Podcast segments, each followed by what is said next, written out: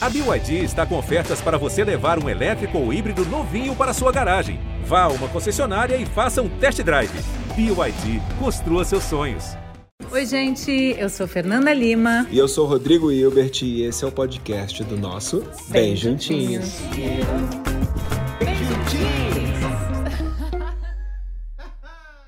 O corpo está na vida, está na rua, na academia, no debate público, está na luta.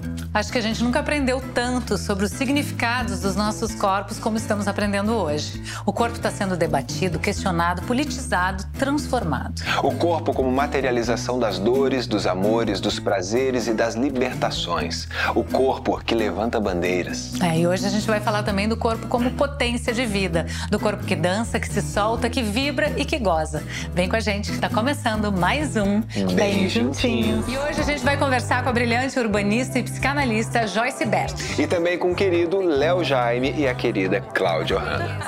Olha, todo corpo contém um universo, né? Falar em corpo é falar da sua estrutura individual e física, mas também de sua estrutura simbólica e coletiva. Falar em corpo é falar de dores, de traumas, mas também de sonhos e de realizações. Então eu queria começar essa conversa assim no comezinho, né? Queria falar primeiro assim dessa estrutura física, dos cuidados, do bem-estar, dos exercícios, dos excessos.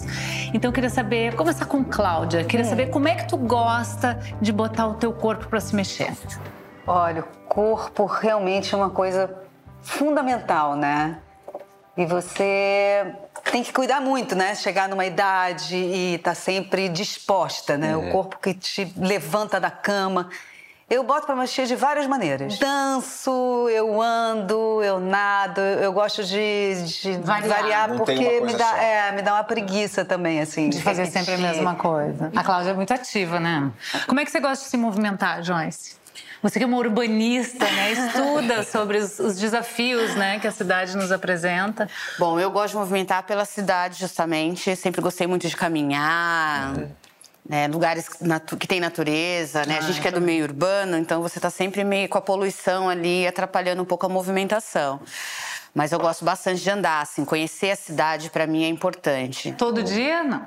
Não todo dia, mas é, principalmente quando eu preciso, assim. Uhum. Esse tempo de pandemia foi complicado, porque a gente fica confinado dentro de casa e tudo mais, e, e eu senti muita falta de andar pela cidade. Sim. É, não, a gente é acostumado a estar tá na rua, né, praticando exercício, caminhando, nadando, correndo, fazendo outras uhum. coisas, e você se vê preso, né? E você, Léo, eu sei que você gosta de balé. É. Eu gosto Como é que você movimenta? Como é que você descobriu o balé, Léo? Pois eu fui, quando adolescente, eu estudei teatro, estudei música, estudei dança também. E foi exatamente numa companhia de teatro e dança de Brasília, circulando, fazendo uma excursão, que eu vim parar no Rio e fui convidado para fazer parte da companhia do Klaus Viana e da Angel Viana. Teatro do Movimento. Começou bem. Então, o meu legal, primeiro né? trabalho no Rio foi como ator e bailarino do grupo do Klaus Viana. Ah, você já, você já conhecia o balé? É, aí fiz, aí fazia dança contemporânea, né? Aí comecei a fazer aula de clássico, de jazz e tal. Adolescente eu fiz muito tempo.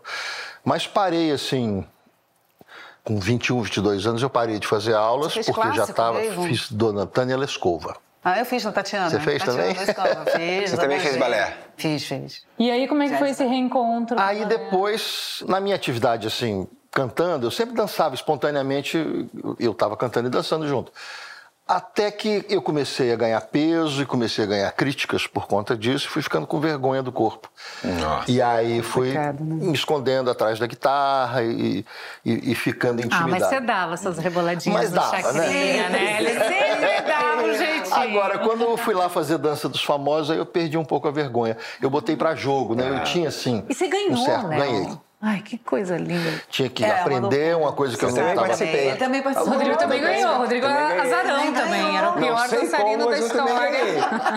não, a Fernanda, a Fernanda me assistia se escondendo atrás do travesseiro. Ai, não, assim. Vergonha. O que, que ele está fazendo agora? O que, que ele está fazendo agora? Mas a dança agora? tem esse poder, tem, né? Da é. gente se, se reinventar, a dança é né? E de repente se transformar no bailarino, né? Passei e...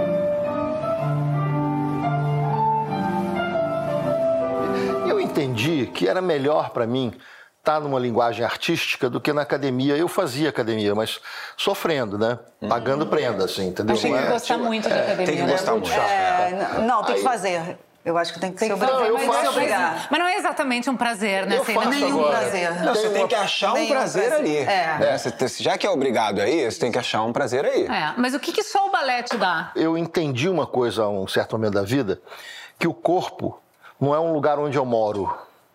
O corpo é o que eu sou. Tudo que toca eh, a minha alma antes toca meu corpo. Seja pela audição, seja pelo, pelo tato, seja pelos olhos, né? É através do corpo, né? O corpo da alma se veste, como diria o John Donne. E aí eu entendi isso, que eu era o corpo, né? Eu sou o corpo. Então não é gostar do meu corpo, é gostar de mim. Exato. E aí eu acho que a, a, a dança, ela, ela exige de você uma delicadeza com o seu próprio corpo. É aprender a ser leve, é aprender a, É. a fazer as coisas, a se expressar com o corpo de um jeito que, que você seja fiel a você mesmo. Enfim, parece uma coisa complicada, mas é porque é gostoso. Sim, total. É complicado, balé. é Léo, no intervalo a gente vai dançar um balé. Vai. Nossa. Amor, tu já faz um esporte totalmente radical, né? Que é o ciclismo. É. Quantas coisas, né, tu precisou fazer até te descobrir no ciclismo, né? É, eu sempre, na verdade, eu sempre gostei de esporte. Sempre joguei futebol, sempre joguei vôlei, vôlei de quadra, vôlei de praia. Sempre esporte coletivo. Né? E eu me encontrei no ciclismo porque é um, um esporte de uma pessoa. Né? Eu subo na minha bicicleta, eu saio para pedalar, eu me conecto comigo mesmo, eu converso comigo mesmo, vejo paisagens incríveis que eu não estaria vendo se eu estivesse em casa sentado no sofá. E hoje eu me encontrei nesse esporte. Hoje é, eu pratico esporte para competições, então às vezes é um pouco cansativo, às, às vezes é um pouco mais do que eu gostaria de estar fazendo, mas eu tenho que entregar um certo treino para o meu treinador, já que eu me propus a fazer isso. E, às vezes eu sinto meu corpo muito cansado. Às vezes o, o próprio limite do corpo vai aparecendo e é uma situação, é uma relação complicada essa, né? De entender, opa, É uma nova fase, né? o exercício é também te faz. Na verdade, ele me tira do- da conversa comigo mesmo. Ele estava falando que ele conversa, né? Com ele mesmo quando ele está fazendo. Para mim, não, me tira. Sim, porque às vezes você entra num transe, né? Assim, é, você, você, sair um nadando pouco ou do- dançando, É. você fica focada naquilo e esquece do mundo. E Isso Eu amo nadar. é quase nadar uma meditação. isso. É, total. né? Quando eu estava fazendo a dança dos famosos, por exemplo, que a gente fazia cinco horas de ensaio por dia, foi assim, exausta, mas feliz, feliz, porque é muita endorfina, né? É. Joyce, exercício faz bem pra alma. Muito. É fundamental para o equilíbrio. Infelizmente, a gente não tem esse estímulo desde cedo, né? Você vê nas escolas, por exemplo, no meu tempo, a educação física era exigido. Hoje em dia, eu percebo que já tem uma flexibilidade, assim, tem muita gente que não faz e tudo mais. Mas é fundamental para o corpo, é, para a mente, você ter essa... Perce para percepção do corpo. Vamos colocar o corpo um pouco no divã? Vamos. É, eu queria saber assim, quando a gente é bebê, a primeira forma de expressão, né, que a gente é, encontra é através do corpo, né? É, na verdade, quando a gente é bebê, né, falando ali da teoria winnicottiana, que eu acho que é um dos psicanalistas que mais entraram nessa, nessa compreensão do corpo como suporte para a mente se expressar e amadurecer. É, então, quando ele diz que quando a gente é criança, quando a gente é bebê, a gente se pensa o mesmo corpo que a mãe.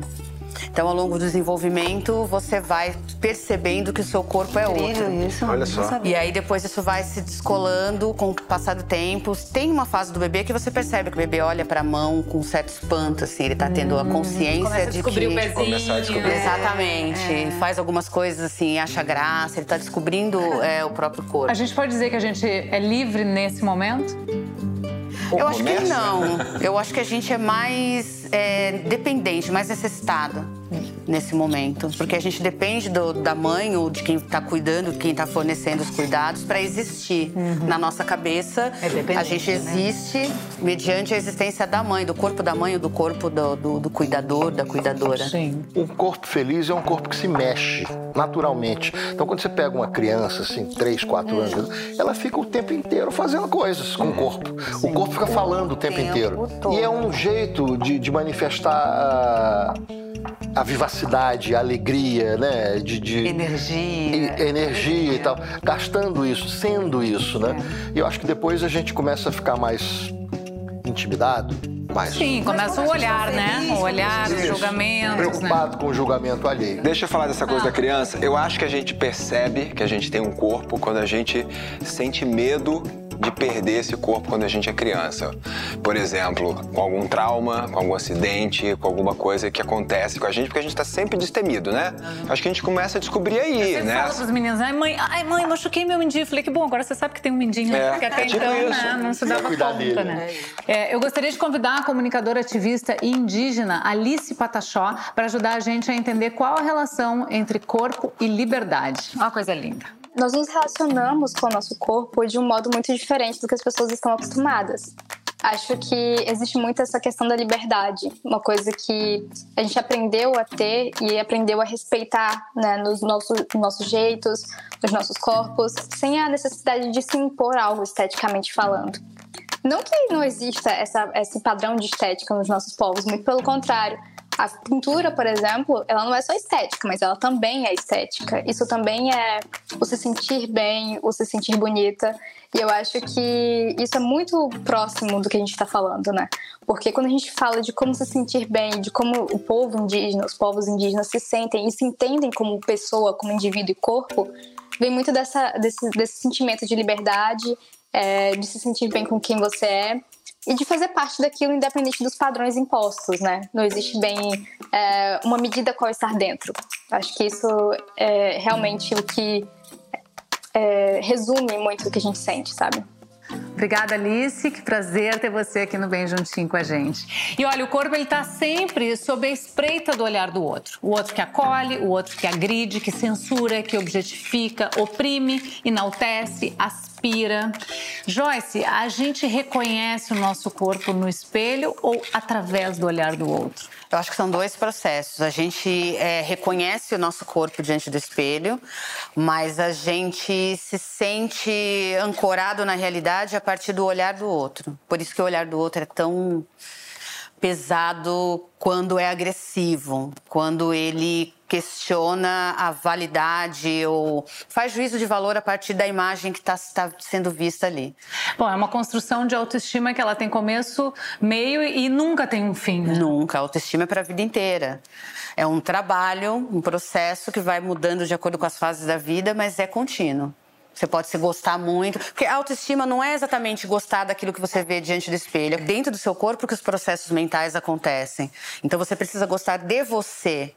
Para além da estética que você vai Mas, estar é, mas vendo. quando você começa a ser julgado, julgado, apontado, você falou que você era livre com seu corpo até o momento que alguém te apontou, né? Ah, Aí eu comecei, a, a- a- inclusive profissionalmente, a ser. Comecei a engordar, eu tinha um problema de saúde que me fazia engordar, e aí isso era julgado como falta de vergonha na cara, como Com fraqueza, né? preguiça, Fraqueza. é, qualquer coisa que o valha. E a despeito de o meu trabalho ser criativo, parecia que eu tinha perdido o talento ou a capacidade de fazer as coisas, porque o meu corpo já não representava mais o padrão que, que, que se esperava de mim.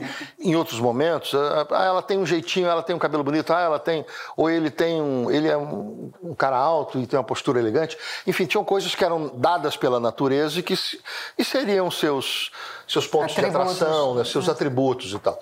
Depois eu acho que começou-se a buscar um corpo industrializado, né?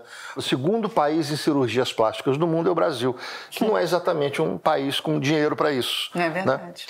E nem Mas questões, o eu culto ao acho corpo também. no Brasil é muito, muito grande, né? O culto ao corpo, a juventude e ao corpo. É. Você acha isso, Joyce? Você concorda? Eu concordo muito.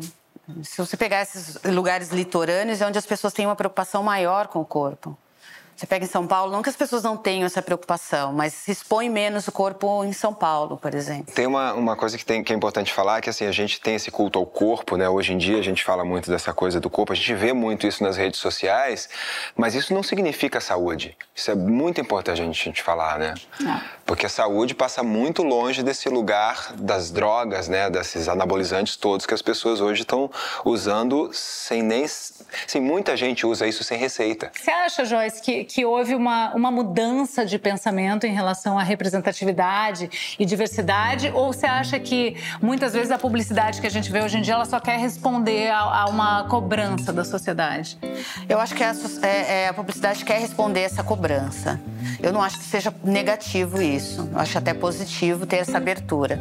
Então, hoje em dia, você vê corpos gordos na, na propaganda, você vê corpos trans, você vê corpos que antigamente eram para ser escondido. É tímido esse movimento ainda, né? Precisa ser mais expressivo, mas já abre um pouco a, a, a mentalidade das pessoas para essa diversidade de corpos que existe. Quando nasce um corpo, ele já nasce carregado de identidades que envolvem classe, raça, gênero e sexualidade. Então, de imediato, esse corpo ele ganha atributos, predicados e com isso complexidade política. Seria esse o conceito de interseccionalidade? Interseccionalidade é o seguinte: você tem um, um desenho de opressões por exemplo, a mulher. A mulher sofre opressão de gênero. Né? E é, só que aí a mulher não é um ser universal. Existem, as mulheres são diferenciadas. É um grupo chamado de mulheres. Dentro desse grupo você tem várias representações diferenciadas. Então existe mulher negra, mulher cigana, mulher camponesa.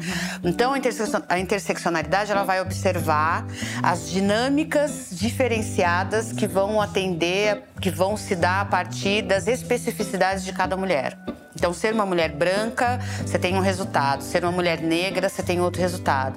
Ser uma mulher negra trans ou uma mulher negra branca, você tem um outro resultado. Uma mulher negra com uma classe social inferior, outro é resultado. É isso. Tudo isso vai Uma dando. pirâmide mesmo, né? Vai Exatamente. pra baixo da pirâmide. Exatamente. Dentro da pirâmide social que já existe, né? Aí você pega ali naquele grupo de mulheres que está abaixo da pirâmide e você tem ali outras especificidades que vão dando diálogos diferentes que precisam ser tratados. Agora, o que, que o feminismo branco precisa entender sobre o feminismo negro que ele ainda não entendeu?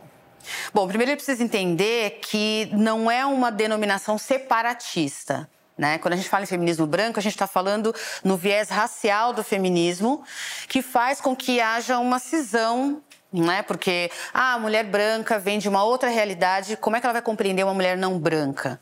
Né? Só que essa não compreensão muitas vezes não, não é levada a sério. Uhum. Né? Então vai se falando, por exemplo, quando você fala, por exemplo, as mulheres estão brigando por igualdade de salário lá em Hollywood, por exemplo. Uhum. Então, quando elas falam igualdade de salário, por exemplo, elas estão desconsiderando outras questões para além dessa questão salarial. Uhum. Né? Mesmo a dificuldade de ter emprego, né? Exatamente. Que a mulher branca consegue por ter por, né, privilegiada Exato. nesse lugar. Exatamente. Sempre falo o seguinte: eu, como arquiteta, é, eu, uma arquiteta mulher negra e uma arquiteta mulher branca. Essa arquiteta mulher branca, ela vai entrar dentro de um escritório e ela vai ser colocada em atividades como combinar o sofá com a almofada né? Porque se entende que a atividade da mulher é menos, é, exige, demanda menos intelectualidade, né? Mas ela vai entrar nesse espaço. Agora, a arquiteta negra nem vai entrar nesse espaço para trabalhar. Ela vai ser barrada pela questão racial já de cara. Quando então, você fez faculdade, questões... você tinha outras colegas negras? Não, eu é, na minha sala que tinha cerca de 60, 70 pessoas, tinha cinco pessoas negras. Então, ao longo do curso, uma saiu e a outra ficou até o final, mas naquele desânimo também, porque não sabia muito bem quais condições ela ia encontrar no mercado de trabalho. E ainda tinha bastante, porque ainda normalmente é uma, né, quando Exato. a gente vê nas fotos. E por que, que a gente está falando tanto de corpo? O corpo é onde ah, vai haver a manifestação de todas as opressões sociais. O James Baldwin, que é um escritor norte-americano, ele tem uma fala super legal, que ele fala para o entrevistador, né? Você está dizendo que eu sou negro, eu te digo que eu sou um homem né? Então, a partir daí, você já percebe como essas, essas questões vão funcionar. É no corpo que vai se materializar todas as estratégias de opressão. Quando a gente fala de padrão, a gente está falando de privilégio. Está falando de privilégio social, a gente está falando de uma separação, né? De um, de um motivo para separar pessoas. Então esse padrão existe por quê? Quem que inventou esse padrão? Quem que disse que a, a perfeição é você ter um determinado é, uma determinada estrutura física em detrimento um de outra? Branco, né? Exatamente. Hum. E tudo isso foi criado para que a sociedade, a sociedade né, forme privilégios, forme quem, qual corpo vale, né? É, como o Preciado fala, é, qual corpo pode existir? Complexo, né? Muitos, muitos Muito. assuntos né, que se misturam, né? Agora, pegando o teu gancho de pouco preciado, o prefixo trans é um prefixo cheio de potência e significado. Trans de transformar, de transitar, de transmutar, né? E para somar nesse debate, eu queria chamar a escritora trans e professora de literatura Amara Moira. pessoas trans são figuras que viveram de forma bastante profunda esses dois universos, né? Nem todas, né? Tem muitas pessoas trans que já desde muito cedo já se, já recusaram, rechaçaram de forma veemente, né? O gênero que lhes impuseram, que lhes atribuíram. Então, isso nem sempre é, é algo que vão conseguir viver essa masculinidade, essa feminilidade mais tradicional, né? Mas no meu caso, eu vivi essa masculinidade mais tradicional até uns 29 anos e quando eu comecei a minha transição, eu passei para esse outro lado, né? Começo a me colocar como uma mulher trans, como uma travesti, né? E vi de forma brusca a mudança de tratamento que a sociedade me dá, né? Então é muito nítido. Acho que um dos pontos mais importantes para mim, né? Um dos mais perceptíveis assim dessa mudança foi justamente a questão do é, meu corpo nesse espaço público, né? Então que durante 29 anos que eu existi como um homem, me disseram que eu era um homem e tentei ser esse homem, ninguém nunca tocou no meu corpo sem o meu consentimento e bastou me verem, né, como uma mulher trans, como uma travesti para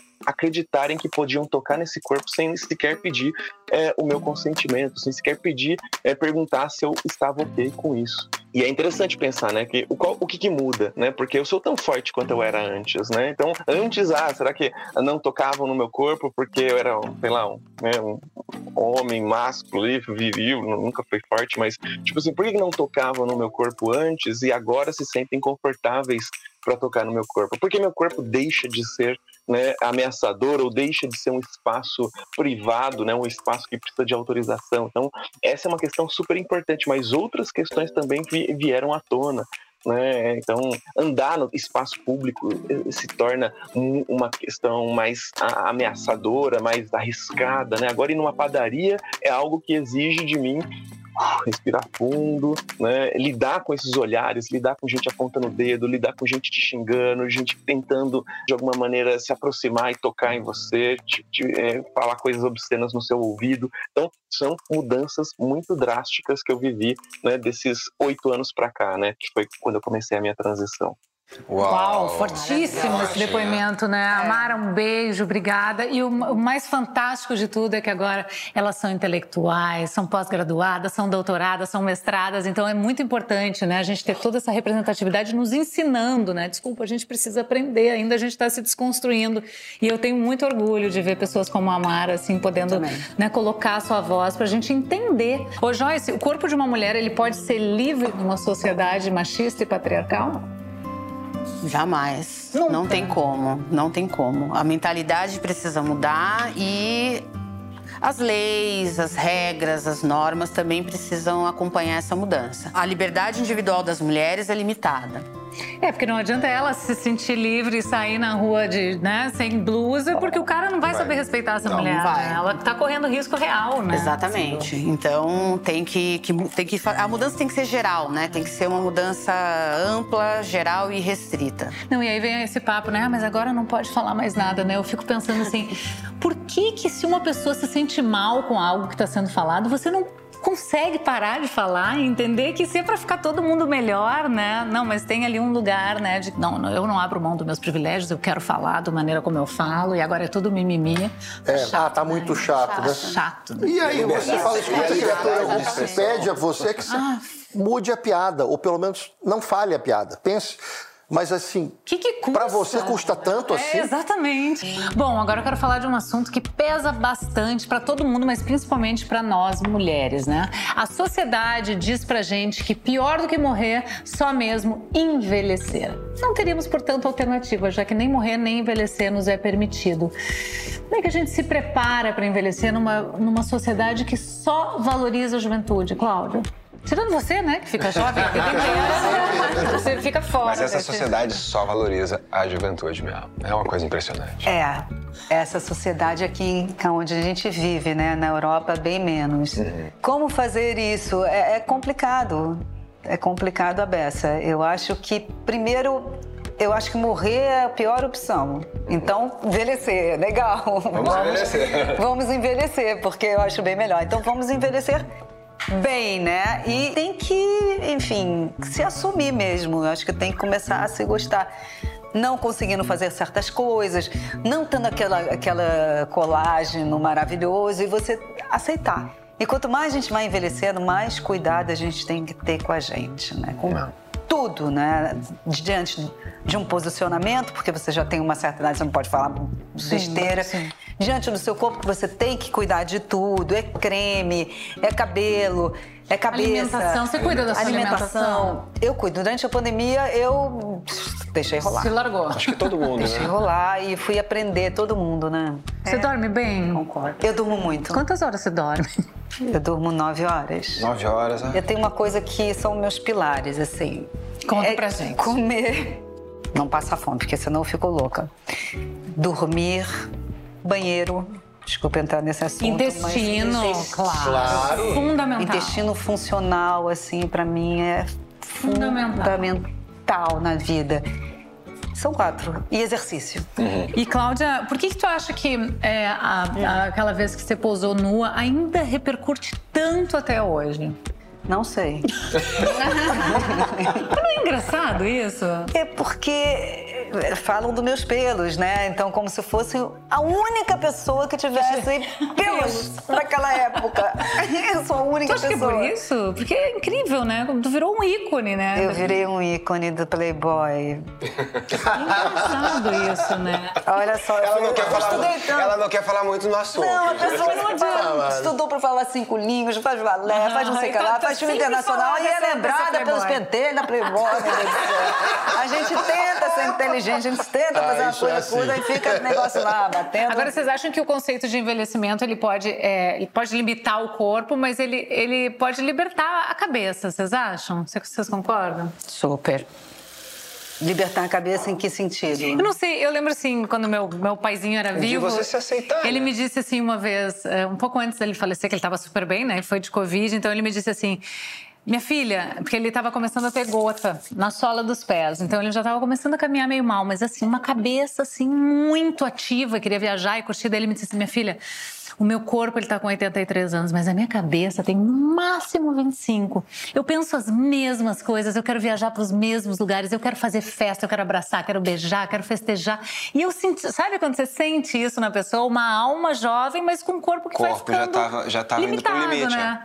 Saco, né? Complicado. É, mas eu acho, mas eu, eu, Complicado eu- isso, é, esse mas eu acho que a gente é. tem A gente cansa mais rápido. É, e a gente tem Ó, que respeitar esse e, limite. E, e ser pai Tem depois de, de 13 Exatamente. anos, que a gente antes se agachava, levantava, agora cada vez que a gente vai levantar. Oh! Sim, começa a doer. O corpo pede pra ter menos treino, o corpo pede pra ser menos exigido. Mas olha que coisa curiosa. Quando a gente era criança, né? Cláudia e eu, a gente assistia o sítio do Pica-Pau Amarelo e a vovó tinha 60 anos, a dona Benta tinha 60 anos. Tinha 60? Né? 60.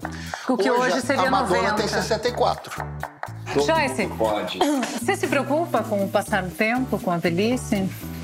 Passa pela tua cabeça? Bom, eu tenho 46, né? E um dia desses eu me dei conta de que eu tinha 46. Falei, caramba, eu tenho Mas 46. eu acho que é nessa fase que a gente começa a pensar, né? É, Passa dos dá 45. um- tem um momento que dá aquele estalo, né?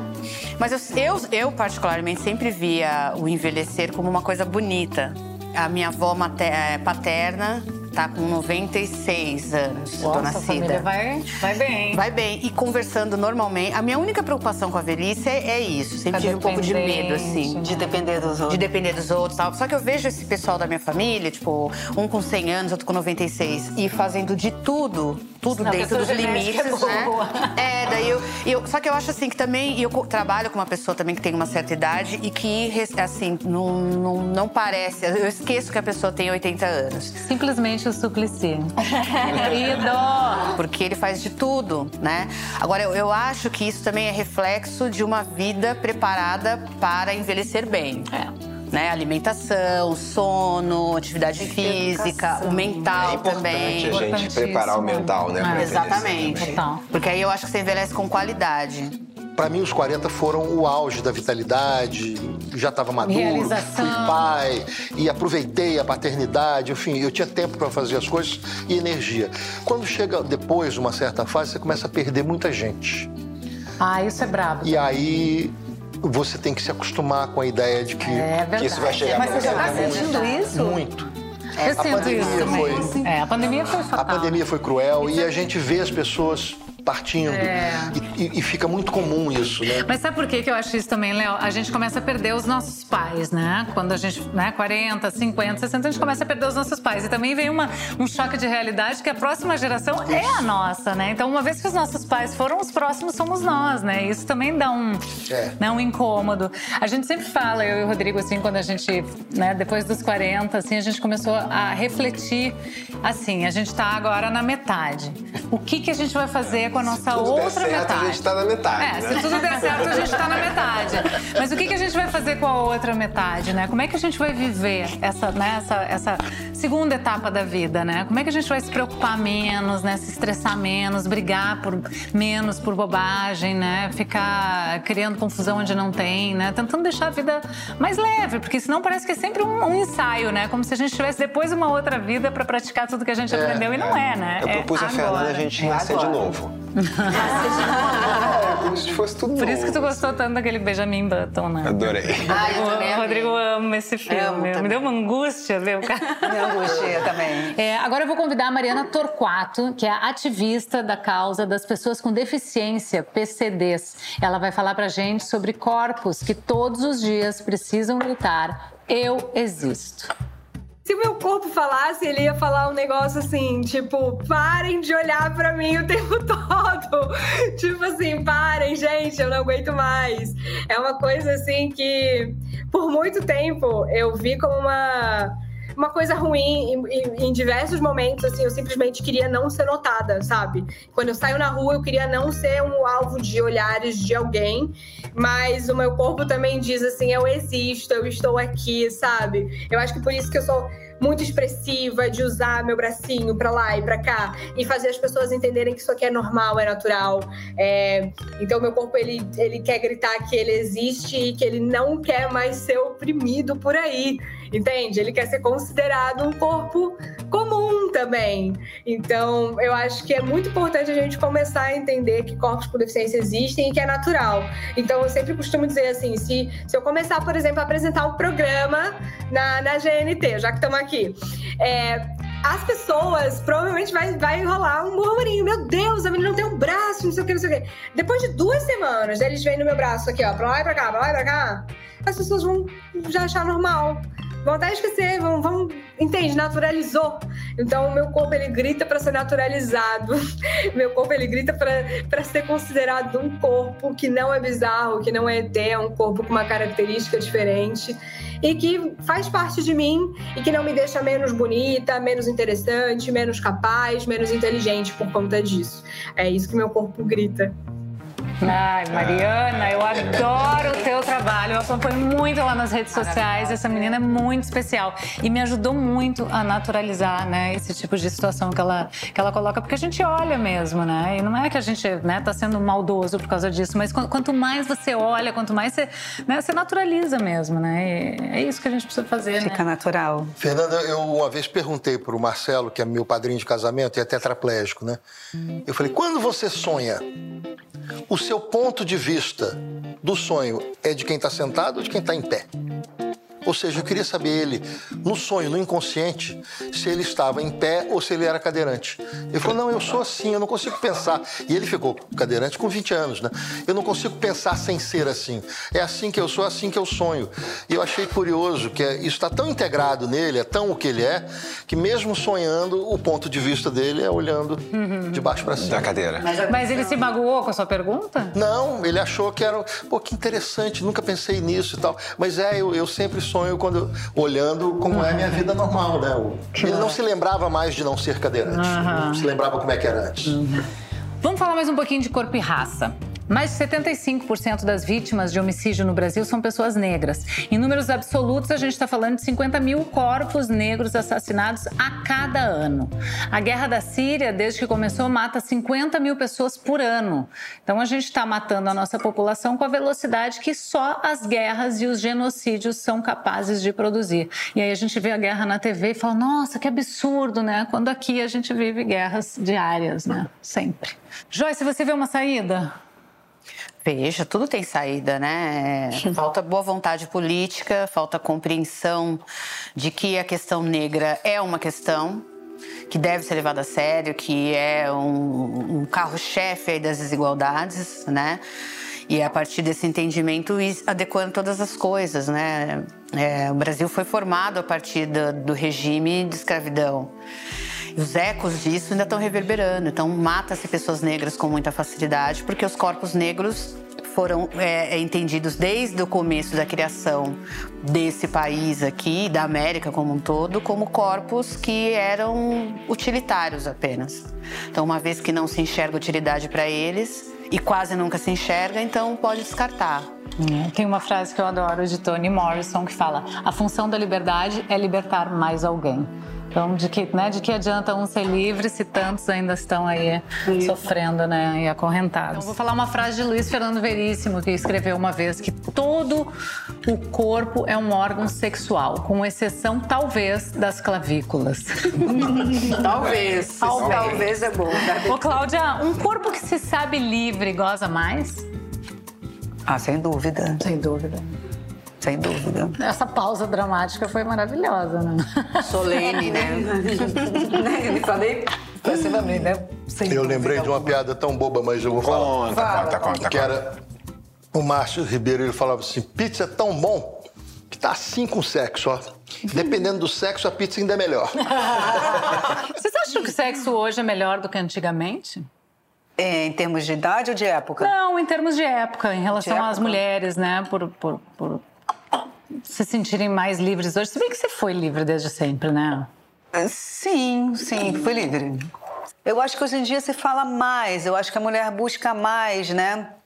Mesmo antigamente, sendo livre e tal e tal, a gente não tinha uma educação sexual. Hoje em dia fala mais do orgasmo feminino, que é uma Sim. coisa que tem que ser falado, que tem que ser né, trabalhado, que é bem diferente do orgasmo masculino. Então, a mulher tem suas né, suas delicadezas para chegar Sim. aí, é muito mais mental, também tem o físico, mas.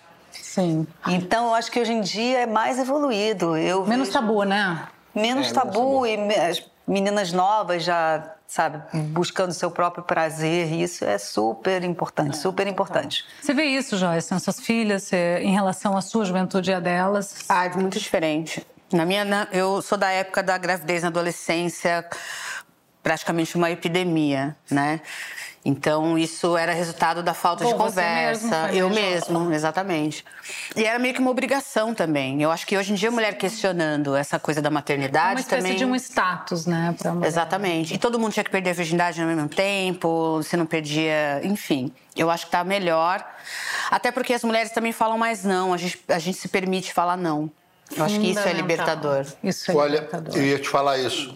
Para mim, isso foi uma conquista, ou pode ser uma conquista masculina também, muito importante dizer não. Hum. não o é? homem não se permite dizer não. Sim. E ele sempre não vai. se permite. É, tem que ir, né? É, senão ele é taxado. E tem uma preocupação que é, usando uma linguagem popular, que é dar no couro. Né? Você tem que funcionar, você tem uma produtividade, você tem que. Você não pode curtir e depois Pronto, aí não estou curtindo mais e, e, pronto, não tem, tem um orgasmo. É performance. Tem que chegar, entendeu? Tem que, e assim, no fim das contas, no, no, resultado é que tem que funcionar ou não funcionar. Sim.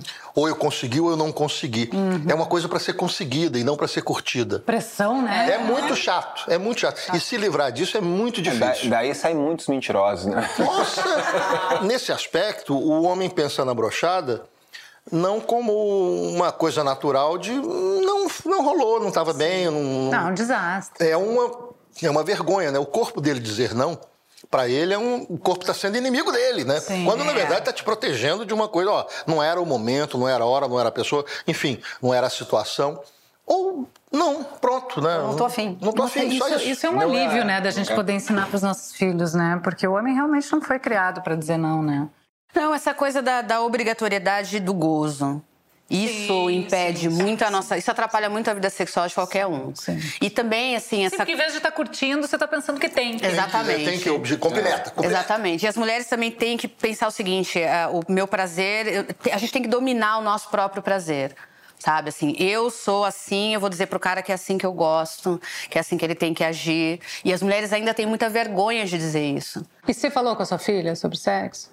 A gente fala. Fala. A gente fala. Que legal, né? Essa relação é muito legal. Sim. Você fala também com as suas Falo. filhas? Desde sempre, com, com os filhos no geral. Todos. É, o rapaz foi mais resistente um pouco, né? Ele preferia falar com o pai, mas como o pai não existe mais, então ele teve que se adaptar e falar comigo. Hoje mas em a dia gente eu percebo conversa. que todos estão falando sobre sexo com os filhos, mas de que forma? É importante a gente pensar nisso também, né? Nem é todos, importante. viu? O sexo ainda é um tabu, viu? Ah, mas tem muita gente falando assim. Tem, eu- mas com as um pessoas certo ainda pudor. têm Mas, mas ainda eu tenho um certo pudor de invadir a privacidade, sabe? Né? De ficar perguntando coisas e tal. Eu Mas ele vem, você espera ele vir? Ele chega a vir com dúvidas ou não? Ainda não. Com 14, Eu né? tô nessa com você, adolescente. ainda não. Ele tá com quantos não. anos, Léo? 14. 14. Já namorando, namora? namorando. E Mas você já falou sobre camisinha, essas coisas? a mãe fala. A mãe fala. A mãe fala Olha sobre essas só, questões Léo. práticas, né? Eu falo mais sobre afeto. É engraçado. Olha né? só. Mas ele Legal. é legal. Tá vindo das duas partes. Depende, né? Cada um cobra uma área. Não, eu lembro que, enfim, Dandara tava com galera. Começou aquela coisa de galera no quarto, todo mundo dormir junto. É.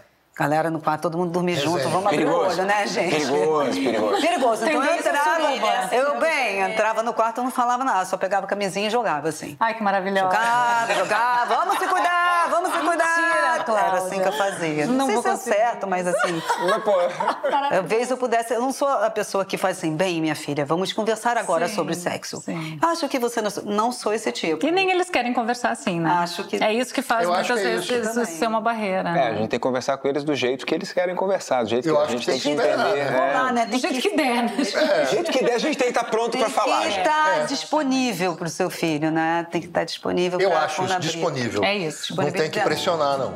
Bom, gente, eu vou terminar com uma frase da filósofa norte-americana Judith Butler. Abre aspas. Talvez nossa missão seja de construir um mundo em que vale a pena existir. Erguer esse mundo com outros corpos e formar uma comunidade que seja boa para todos. Fecha aspas. É isso, né? É, porque se não for boa pra todos, não é boa pra ninguém. Não é boa né? pra ninguém. Eu aproveito e pego aí o gancho da Butler e termino chamando minha amiga Linda Quebrada para dialogar. Ah. Nas palavras da Lina, abre aspas, o que podem os nossos corpos quando se encontram? Transformar. Que seja a partir da precariedade, da nossa fragilidade, mas sempre transformando essa impotência em potência. Fecha aspas. Que assim seja. Maravilhoso. Muito obrigada. obrigado, Léo, Cláudia, Joyce. vocês. Incrível. Bom estar Joyce com não da vocês, viu? sobremesa, né? Jo- não, é que ela tava esperando terminar o programa pra poder comer. É. Exatamente, o cheiro tá maravilhoso. Rodrigo e Fernanda, eu amo vocês. Ah, Léozinho. Você, Muita falta de boa vocês. demais. Foi muito bom o papo. Maravilhoso. Muito bom. Fiquei me segurando para não tietar da ninguém. comida? Agora a gente Agora tieta posso todo tietar mundo. todo mundo.